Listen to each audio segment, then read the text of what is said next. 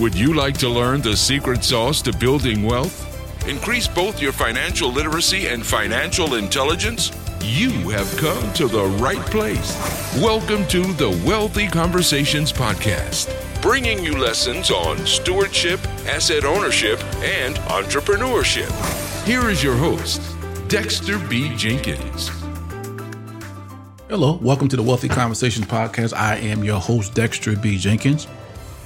And always, I want to thank you for tuning in to our podcast as I recognize that both your time and your attention are valuable. And so I don't take it for granted you have taken a few minutes to check out our podcast. Also, I want to thank you for just the support you guys have given us thus far. And we are episode number five. And so just to get these podcasts done and get them off the ground has been, it's been very encouraging. So I say thank you for all the encouragement and things that you've given thus far. So today's this episode of both five and six, what I want to do is I want to focus on 10 actions that you can take right now to improve your finances 10 actions you can take right now to improve your finances. And I'm really focusing on the word on actions. I don't want you to be a person of good intentions. I want you to be a person of action. And I don't know about you, but I, I am recording this in the back end of the year 2020. And as we're heading into the year 2021, and one of the things that the year 2020 should have taught us is that, you know, life can change on a dime. And so we need to be people of action. And I often say that the world is full of people who have good intentions, but there's not a lot of people who take action. If you're listening to this, I desire for you to be a person of action. I said earlier that this podcast is not just about education, but more importantly, it's about implementation.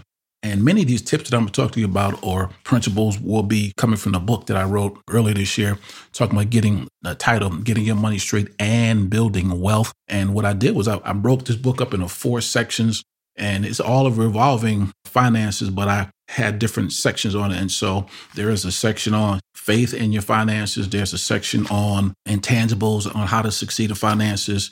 There are some straight up principles on how to invest in here. So if you would desire a copy of that, head on over to Amazon.com. You can get a Kindle version of that, and it would be of great benefit to you.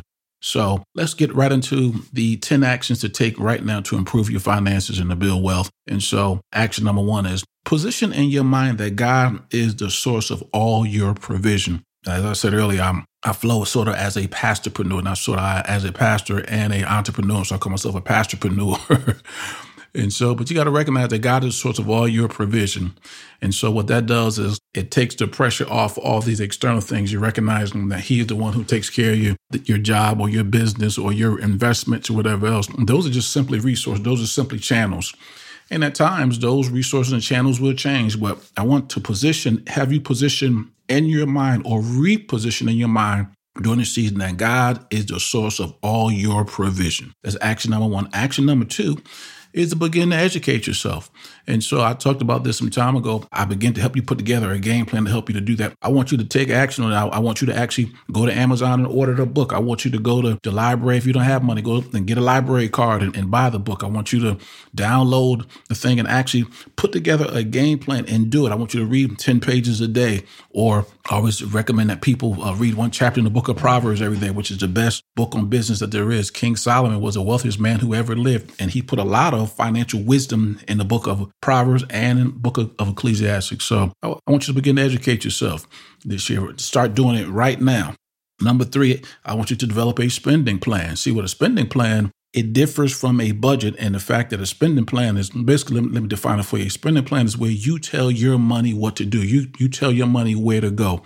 If you've ever had the experience, we don't necessarily do it as much as we used to, but you know, back when we would have cash out checks and get money and you know, you would cash your check and you would have dollars and you would look at you, you just say you had two thousand dollars or you had just I'd make it smaller, but just say you had hundred dollars in your pocket and you wonder where did that money go? Well, because you didn't you didn't give it margin, you didn't tell it what to do. And so what I want you to do is to develop a spending plan. Now, a spending plan is different from a budget in that a spending plan makes you feel empowered, whereas a budget does not. I always say that, or I've heard it said that a budget is very similar to diets. People don't like the diet, so people don't like the budget, but a spending plan empowers you. And so I want you to have a spending plan. Now, your spending plan will eventually get to this point, but I want you to have a focus of your spending plan be broken up into 10, 10, and 80. So let me explain it to you. 10%, you want to tithe that to your church or your local organization, that your charitable organization. you want to begin to invest 10% of those dollars,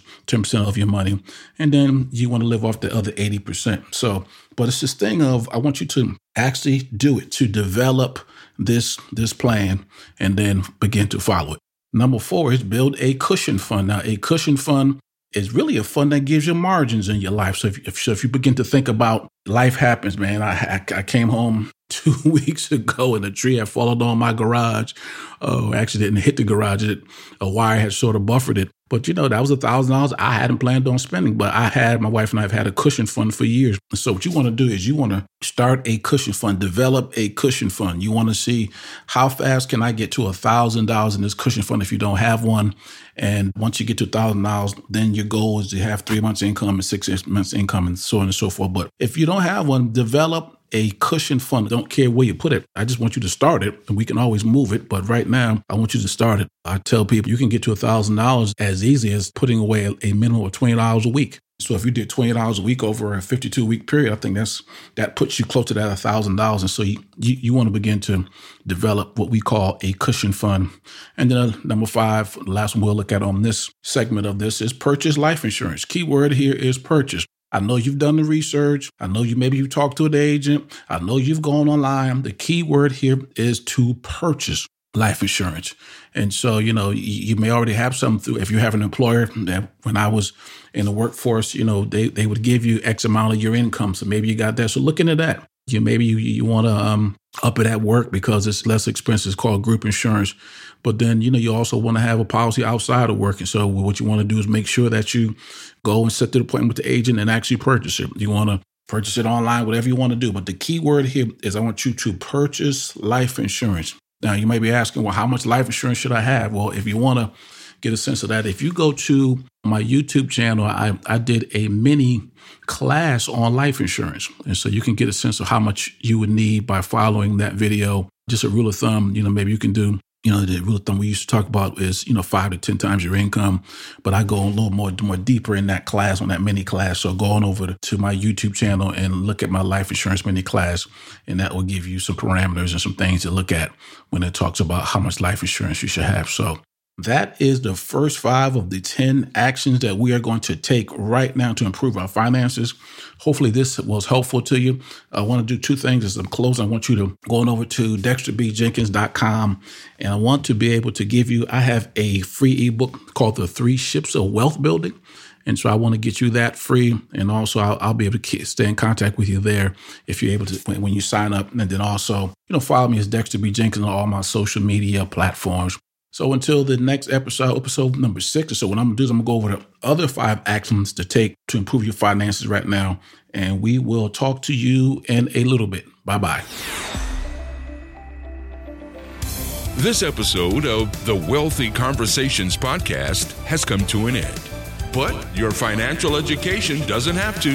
Head over to dexterbjenkins.com and access all of our resources, tools, and advice mentioned on today's show. Until next time, click subscribe and don't miss the next show as we continue on the journey toward reaching our highest financial potential.